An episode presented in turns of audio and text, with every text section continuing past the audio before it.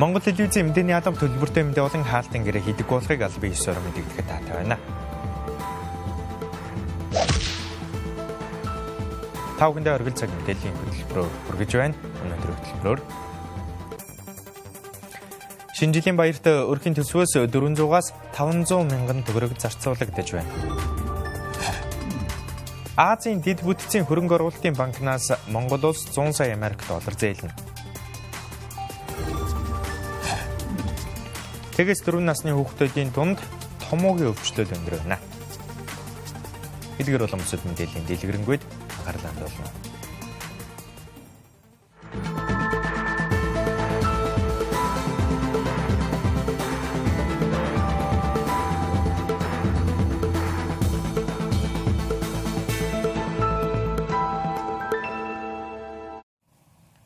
Монгол улсын засгийн газар инфляцийн өсөлтийг бууруулж, валютын албан нөөцийг нэмэгдүүлэхийн тулд Азийн дэд бүтцийн хөрөнгө оруулалтын банкнаас 100 сая Америк доллар зээлгэр болсон байна. Энэхүү зээлээр манай улс төсвийн алдагдлаа нөхөх юм тус зээлийн эргэн төлөлтийн тухайд эхний 3 жилд зээлийн үндсэн хөтөлбөрөөс чөлөөлж 7 жилийн хугацаанд эргэн төлөгдөх нөхцөлтэй байна. Манай улсын төсвийн тэнцвэржүүлсэн тэнцлийн алдагдал өнгөрсөн онд нэг их нэг дүүрэг төрсэн. Эдийн засагчдын зүгээс сүүлийн 40 жилийн хугацаанд тохиогоогүй инфляцийн өсөлт нүүрлсэн гэж дүгнэж байгаа юм. Тийм учраас Монгол улсад Азийн дэд бүтцийн хөрөнгө оруулалтын банкнаас 100 сая ам доллартай тэнцвэц мөнгөн дүнтэй зээл өгөхөр болжээ. За энэ зээл бол яг цэвэр мөчлөг сөрсөн буюу төсвийн дэмжлэг.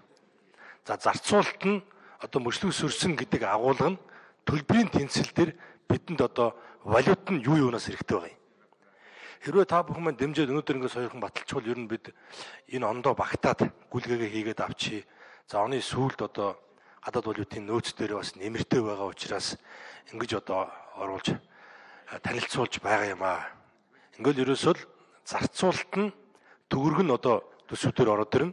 За бид валюта төв банкны валютын нөөц дээр одоо авчиж тушах.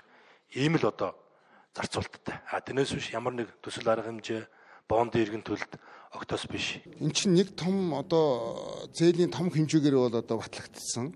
Тийм учраас бид нэр хилцээрийг одоо их хурлаас хоёрхан батлах юм шаардлагатай байгаа юм лээ. За ер нь энэ зориултын хувьд бол одоо маш олон чиглэл олон чиглэлийн ажлууд хийгдэх. Тэр дунд нь бол одоо янз бүрийн тэрнийг одоо зарим нэг нэр усын дуудаж гаргаж ирээд байгаа асуудлууд бол байгаа юм байлээ. Өнөөдрийн улсын хурлын чуулганаар Азийн дэд бүтцийн хөрөнгө оруулалтын банкнаас мөчлөх сүрсэн хөтөлбөрийг хэрэгжүүлэх зээлийг сойрхон батлахыг дэмжиж холбогдох байнгын хороонд шилжүүлсэн юм а.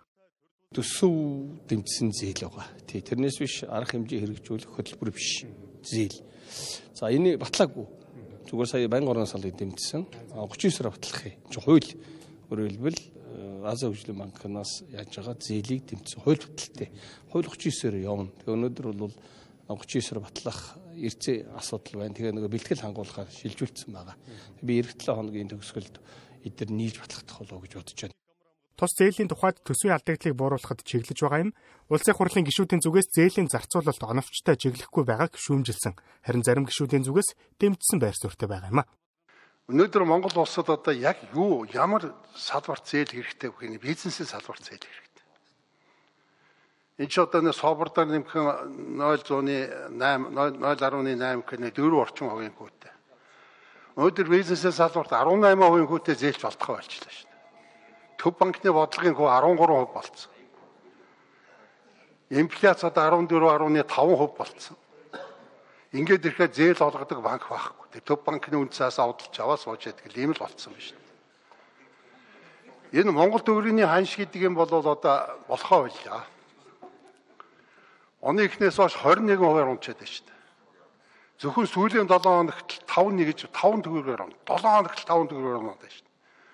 Тэгээ бид нар ингээд зээл аваад өгөөд идэг өгөөд идэг ер нь тэгээ цаашдаа яах юм бэ? Энэ одоо энэ ханшны уналтыг Монгол банкных нь алга байна. Гэхдээ сангийн сайдаас бас асууя гэж бодож байгаа.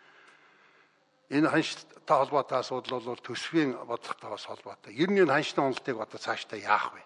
За бидний зүгээс яг энэ төлбөрийн тэнцэл энэ суугаар гадаад худалдаа энэ валютын нөөцийг нь богино хугацаанд нэмэгдүүлэх ямар л арга хэмжээ байна одоо бүгдийг нь авах сур арга байхгүй.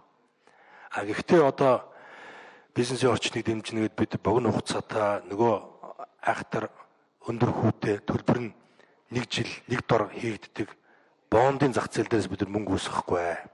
За энийг бол одоо их хурлаар стратегиэр бидэнд маш хатуу үүрэг өгсөн. Энийх үүрэнд явна. За харин урт хугацаатай за олон талт энэ хөгжлийн түнш институтүүдээс бол харилцсан одоо тусламж авдаг одоо гишүүн орны хувьд яг иймэрхүү зээлүүд нь одоо яг энэ үед бидэнд бод маш чухал байгаамаа. Энэ улс орноо өрөнд оруулдаг гадны банкнаас ямар ч хамаагүй юм бичээд ингэж ард түмнээ өрөнд унуулдаг энэ асуудал цэг тавья их хурлын гишүүдээ. Одоо өнөөдөр энэ Монгол улсын засгийн газраас замын засвар хийн, гүүр засна, махны одоо зам барина гэдэг нэрийдлэр 110 сая долларын зээл авах юм асуудлыг оруулж ирлээ. Өнөөдөр Монгол оронд энэ мах тээвэрлдэг зам барина гэдэг ийм онигооны юм ярьж болох уу? Энэ барьсан замаараа маха тээвэрлэхээр яад юм?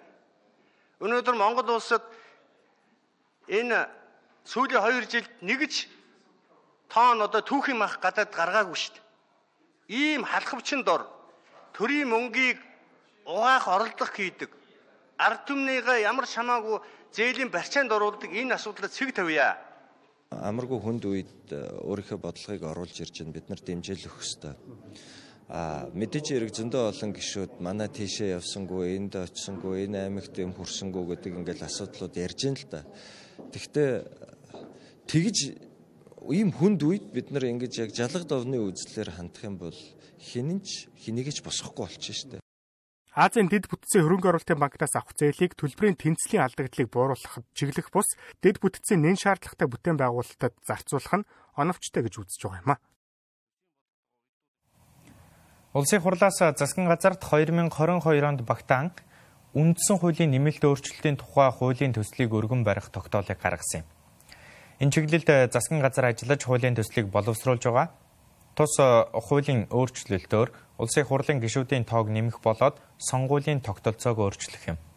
Тодорхойлбол 2022 оны 8 дугаар сарын 29-ний улсын хурлын 54 дугаар тогтоолоор улсын хурлын гишүүний тоог шинжилэн тогтоох, сонгуулийн дэвшилтэт тогтолцооны зарчмыг Монгол улсын үндсэн хуулиар баталгаажуулах асуудлууд багтсан юм. Эдгээр шаардлагуудыг үндсэн хуулийн нэмэлт өөрчлөлтийн журмын тухай хуулийн дагуу боловсруулж 12 дугаар сарын 31-ний дотор улсын хурлд өргөн барихыг засгийн газрын тэргуунд таалгасан юм а. За ингээ эдгээр судалгаа бэлэн болсон өргөн барихад бол бэлтгэгдэж одоо бэлтгэл хангасан гэж хэлж болно. А зүгээр улсын хурлаас гарсан 80 дугаар тогтоол цаг үеийн нөхцөл байдал заман одоо энэ Сүхбаатарын талбай дээр иргэд маань олон мянгуулаа цуглаж жагсаж энэ тогтолцооны өөрчлөлтийн асуудлаар тодорхой шаардлагуудыг тавилаа төрийн хариуцлагатай байх шудраг ус тэгш боломжийг бий болгох чиглэлээр тавьж байгаа шаардлагуудтай одоо харгалзан үзэж улсын хурлаас 80 дугаар тогтоол гарсан. Тэгэхээр иргэдийн үзэж байгаа энэ өөрчлөлт нь ямар төвшний өөрчлөлт вэ? Цаашдаа одоо Монгол улсын парламент нь иргэдтэйгээ энэ чиглэлээр зөвлөдөх арчлын зарчмаар хэлэлцъя. Үр дүнгээ одоо гарц шийдлээ өөрсдөө хамтдаа эрэлхийлье. А энэний дараа ямар төвшний өөрчлөлт шинжилтийг бид ярих вэ гэдэг ийм хүлээлтийг үүсгэсэн байгаа учраас засгийн газрын зүгээс өргөн бариагүй байна. Улсын хурлын тогтоолын дагуу энэ онд багтан засгийн газраас үндсэн хуулийн нэмэлт өөрчлөлтийн хуулийн төслийг өргөн барих ёстойч хугацаа хэтрэх нь хууль зөрчсөн үйлдэл биш гэж засгийн газрын төлөөллийн зүгээс үзэж байгаа юм. Шинэ жилийн баярт зарцуулагдах зардал иргэдэд иргэдэд ихээхэн дарамт учруулдаг. Цар тахлын өмнөх үетэй харьцуулахад өрхийн төсөв нэмэгдсэн хэдий ч өргөн хэрэглээний бараа бүтээгдэхүүний үн нэмэгдсэнтэй холбоотойгоор шинэ жилийн баярт өрхийн төсвөөс ойролцоогоор 400-аас 500 мянган төгрөг зарцуулагдаж байна. Цар тахлын өмнө буюу 2019 онд нэг өрхийн сарын дундаж орлого 1 сая 390 мянган төгрөг байсан бол 2022 оны 3 дугаар улирлын байдлаар 1 сая 814 мянга болж 424 мянган төгрөгөөр өссөн байна. Өрхийн орлого тодорхой хэмжээнд нэмэгдсэн хэдий ч баярын ширээний гол хүнс болох бялуу, ориглуун дарс, жимс, үндсэн хоол болон дагалдах салаад зуушны төрлийн орц найрлагын үн ойролцоогоор 20-оос 50% хүртлээр өссөн байна. Эдгээр бүтээгдэхүүн болон орц найрлага худалдаанд орох голлох бүтээгдэхүүний үнийг 2019 онтой харьцуулж харвал баярын билүү 15 мянган төгрөгөөс дээш үнээр худалдаалагдж байсан бол 2022 онд 25 мянгаас 145 мянган төгрөгийн хооронд хэлбэлцэж байна. Мөн баярын ширээний голлох бүтээгдэхүүн болох ориглон дарс 2019 онд 7 мянган төгрөгөөс дээш үнэтэй байсан бол энэ онд хамгийн багадаа 20 мянган төгрөгөөс дээш үнээр худалдаалагдж байна. Мөн жимс тэр дундаа алим 1 кг-ийн дундаж хүн 50 гаруй хувиар өссөн байна. Үүнээс гадна баярын зуушийн орс найрлагад голлоо ордог төмөс, сонгон, өндөг, хяамны үн тодорхой хувиар өссөн үзүүлэлттэй байна. Иргэд ихэвчлэн нэг доороос баярын ширээний хүнсний бүтээгдэхүүнээ цуглуулдаг. Тэгвэл Улаанбаатар хотын 12 зах болон супермаркетуудад худалдаалагдж буй баярын ширээний хүнсний үнийг ерөнхийдөө харьцуулж харвал хүчит жонхоор хар хорин захад хамгийн хямдаар худалдаалж байгаа бол их найд захад хамгийн үнэтэй байна. Харин супермаркетын хувьд сансарт хамгийн хямдаар худалдаалж байгаа бол E-Mart супермаркетад хамгийн үнэтэй байна. Үндэсний статистикийн хорооноос гаргасан судалгаагаар иргэдийн дундаж цалин 1.5 сая төгрөгт хүрсэн. Гэвч иргэдийн татвар шимтгэлээ төлөөд гар дээр авч байгаа цалин нь 1 сая хүрэхгүй байгаа юм а. Гар дээр ирсэн цалингийн үлдэгдлээс зээлээ төлөөх ахуйн хэрэглээг хангах зэрэг зарцуулаад багахан мөнгө үлддэг тул түүндэд тааруулан шинжилийн баяраа тэмдэглэхээр төлөвлөж байгаа талаараа иргэд ярьж байна.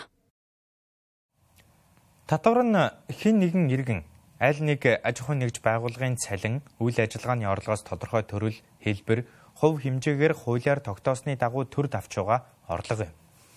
Бусад э, улс оронд татварын хувийг 25-аас доош хувьтай бол бага гэж үздэг байна. Тиймээс манай улсын татварын хэмжээ 21.7 хувьтай буюу татварын дарамт багатай улсад тооцогддог байна. Иргэдийн орлогоос хувь хүний өөрийн төлөх 10%-ийг суутгах хувь хүний орлогын албан татварыг 10%-аар тооцож татвар авдаг. Албан татварын хувийн хувьд дэлхийн бусад улс оронтой харьцуулахад бага хэмжээний татвар тооцогддог гэж холбогдох байгууллагын төлөөлөл хэлсэн юм а. Харин манай улсын хувьд дундаж цалин багч өндөр хувиар татвар авдаг гэж иргэд шүмжилж байна. Манайх шиг ийм цалингийн тогтолцоотой газарт бол маа татвар угаасаа амар байгаа шүү дээ. Яг гадных ч нөгөө нэг цалин өндөр болохоор бас татвар нь дагаад өндөр гэж магадгүй. Яг нөгөө нэг одоо нэг Америкийн цалингийн дундаж манайхын цалингийн дундаж байж амар ялгаатай байгаа шүү. Тэн дээр л яг нэм зураг гарсан байж магадгүй. Манай Монголын дотор чи өндөр шүү дээ. Хуамын орон дотор тий тэгээ нийгмийн дотор мотор ч гэсэн өндөр гэдэг чинь. Одоо ер нь их санагддаг. Аа. Шинэ нэг цалингаар авж байгаа юм их үнэтэй болохоор тэгээд ер нь их санагддаг гэж шүү дээ. Манай улсад өнөөдрийн байдлаар хөөгний орлогын албан татварыг цалин үйл ажиллагааны хөрөнгийн зэрэг 6 төрлөөр авдаг. Энэ он татварын шимтгэлээс 8.3 их 80 төгрөгийг төсөвт төлрүүлж байна. Орлогын албан татвар дээр аж ахуйн нэгжийн орлогын албан татвар дээр бол бид нар 1% татвартай энд нь бол манай нийт татварын татвар төлдөг аж ахуйн нэгжүүдийн 97% нь хамрагддаг шүү дээ. 97% нь 1% татвар төлдөг аж ахуйн нэгжийн. Аа үлдэж байгаа нэг 2.7% нь 10% татвар төлдөг аж ахуйн нэгжүүдийн үлдсэн нэг 0.3% нь 25% татвар төлдөг. Үндсэндээ аж ахуйн нэгжийн орлогын албан татвар дээр бид нэр 3 янзын ийм шатлал хэрэгжүүлдэг орон.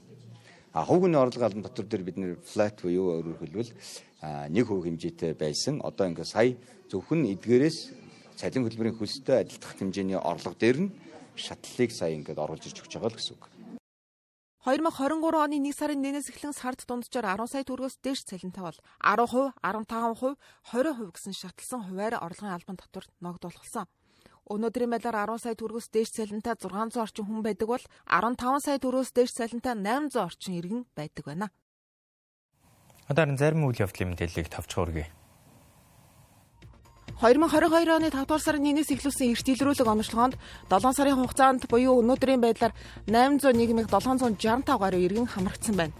Үүний 51.1% нь орон нутгийн иргэд бол 48.9% нь Улаанбаатар иргэд байна. Үзлэг шинжилгээгээр давхарцсан тоогоор өвчний 460 мянган гаруй сэжигтэй тохиолдол бүртгэгдэжээ. Нийт илэрсэн өвчлүүдийн 60.7% нь хоол боловсруулах тогтолцоо нэмгэг 6.1% нь амьсгалын тогтолцооны өвчлөл байна. Манай улс энэ оны 8 дугаар сарын 1-ээс 5-аас 11 настай хүүхдүүдэд COVID-19 эсрэг вакцины хийж эхэлсэн. Энэ өдрөөс вакцинд хамрагдсан хүүхдүүдийн гэрчлэгийг ийм Монголиогоос авах боломжтой. Харин хүүхдүүдэд дархлаажуулалт хамрагдахдаа бүртгэл хийх ёстой бөгөөд бүртгүүлээгүй тохиолдолд цахимаар авах боломжгүй. Цахимаар гэрчлэгийг авах боломжгүй эргэд харьяа өрх дүүргийн эмнэлтэд очиж авах боломжтой.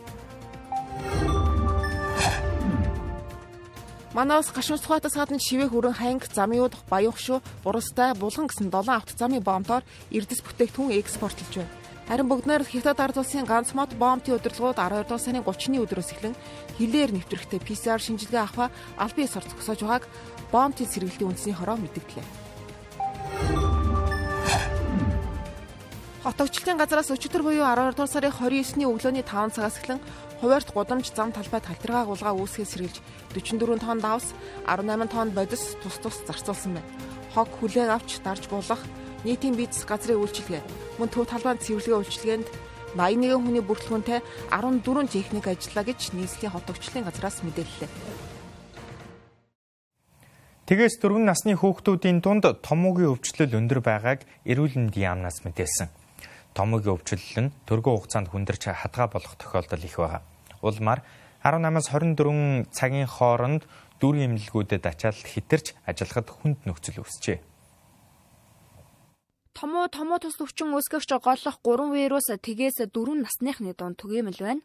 Вирусын халдвар авсан тохиолдолд богино хугацаанд өндөр халуурах, ханиалгах, хоолой бачуурах, амьсгалын дутагдлын шинж тэмдгүүл илэрч байгаа юм а. Өнөөдрийн байдлаар халдварт өвчин судлалын үндэсний төвд томоогийн улмаас 198 хүүхэд хэвтэ эмчилж байгаагаас 20 орчим хувь нь уушигны хатгаагаар хүндэрсэн, үүнээс 9 хүүхэд эрчим тэмчилгээний тасагт хэвтэ эмчилж байна хүндэрч байгаа хүн дээр явагдаж байгаа шинжүүд илэрх юм бол зайлшгүй эмнэлэгт очих хэрэгтэй.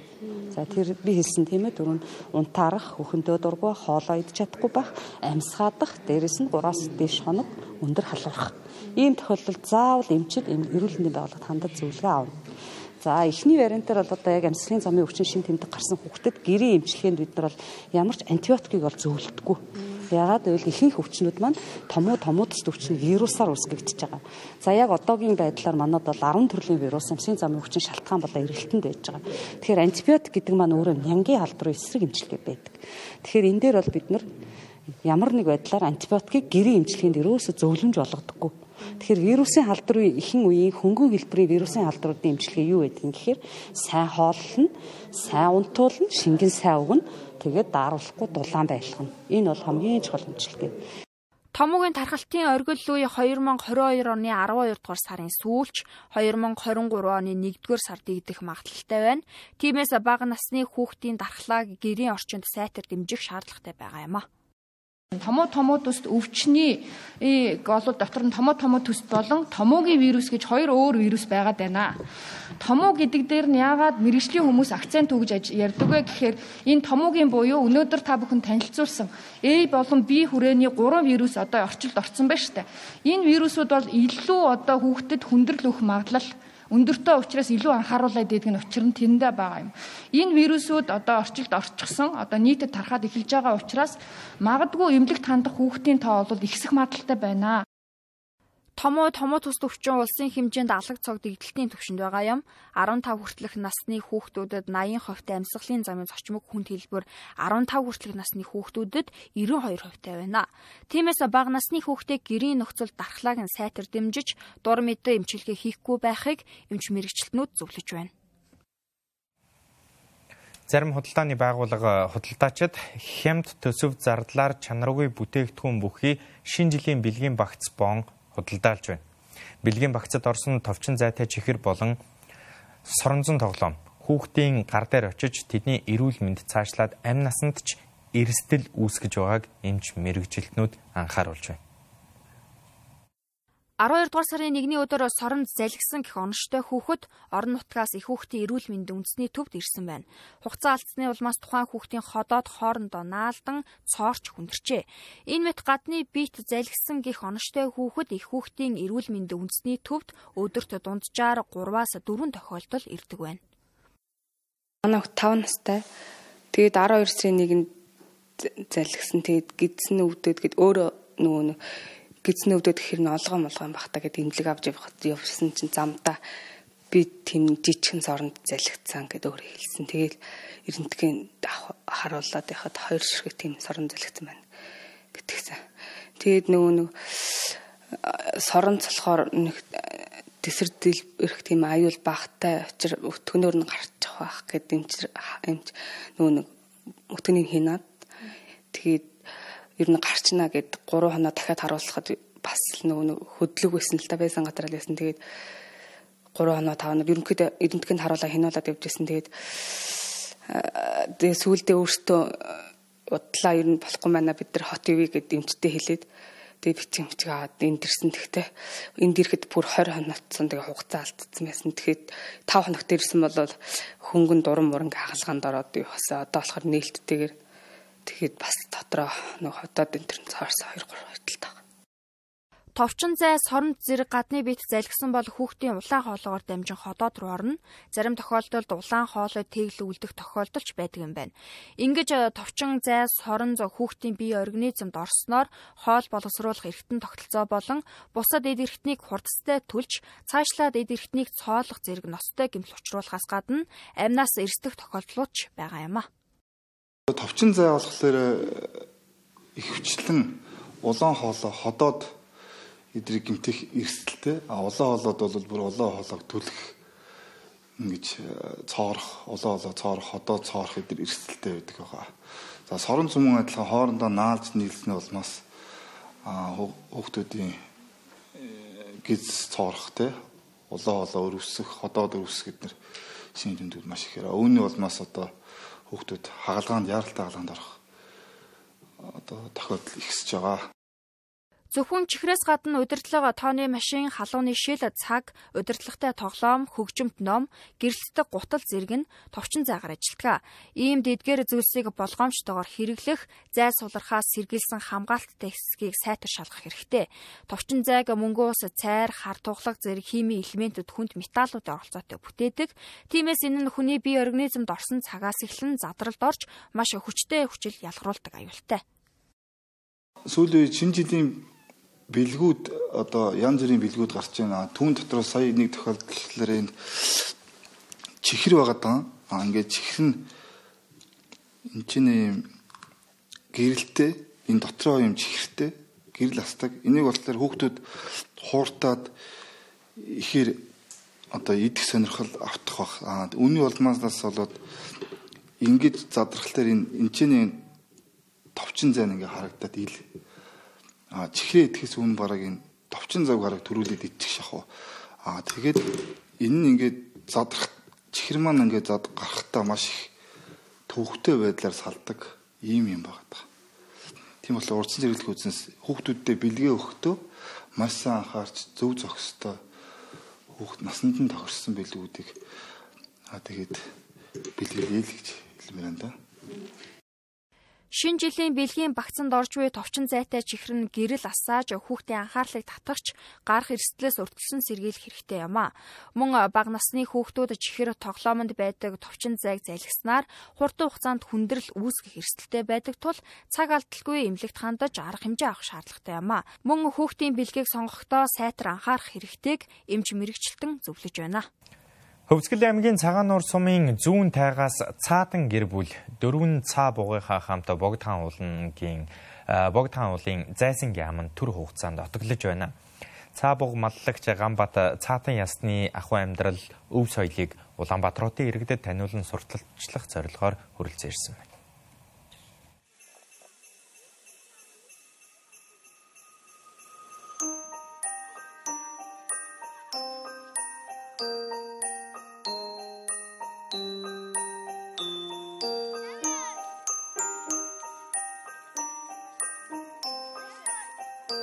Хөвсгөлийн их тайгад дөрвөн улирлын турш цааны бэлчээр даган нүүдлэж аж төрдөг тайган иргэдийг цаатан гэж нэрлэдэг.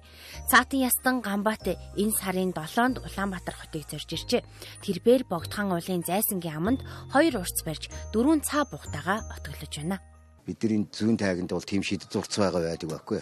Хүүхдүүд яг 100 ингээд амралтаараа амрах дээрээ зэрэг очих дээрээ зэрэг зарим нь ном момоо уншин тэгээд баг хөвгтүүд нь тоглох тийм одоо баруун цайганда тийм байгуулахаар зорилгоор эдгээр энд ирсэн. Тэгээд хамгийн гол нь одоо энэ бидний нөөдлийн амьдралд нэг хэд тайгийн улсууд гэж нөөдлийн амьдрал тэ улсууд л да. Тайгийн улсууд одоо нөөдлийн амьдрал бидэд ийм ийм улсууд байгаа шүү гэдгийг бид нар энд хотын энэ хүн амьтанд үзүүлэх гэж ийм зорилгоор гэр мөрөө ачаад цаамалтах ингэж ирсэн юм. Ингээ цаа буханах чинь ингээд яг харахад ингээ гоё мөртлөө унахад ингээ ойчих гэж байгаа шиг ингээ ойчих гэж байгаа шиг тэгээд цаа бугнах амар гоё үт юм байна. Морноос илүү юм байна. Чи өмнө нь цаа буг үзчихсэн үү? Анх удаага харсан уу? Цаа буг телевизээр нь хоёр удаа л харсан. Энэ амтныг ямар амтан гэдгийг мэдэх үү? Цаа буг. Цаа буг харсан чинь ямар вэ? Гоё а цаабгын амьдрал цаабгын хүмүүсийг амьдралын их сонирхдаг. Тэгээд хөвсгөлд тайгад очиж үзнэ гэж боддог боловч одоо энэ хотын ойролцоо ингээ ирсэн. Энэ хүмүүсийн зөв боловсон агаарт цаг цагаа зөв боловсон өнгөрөх энэ агаарт ингээ ирсэн ойрхон ирсэн байгаад маш баяртай. Унахаад их гоё юм байна. Анх удаага харж байгаа болохоор их сөрлөг гоё юмтай байт юм байна.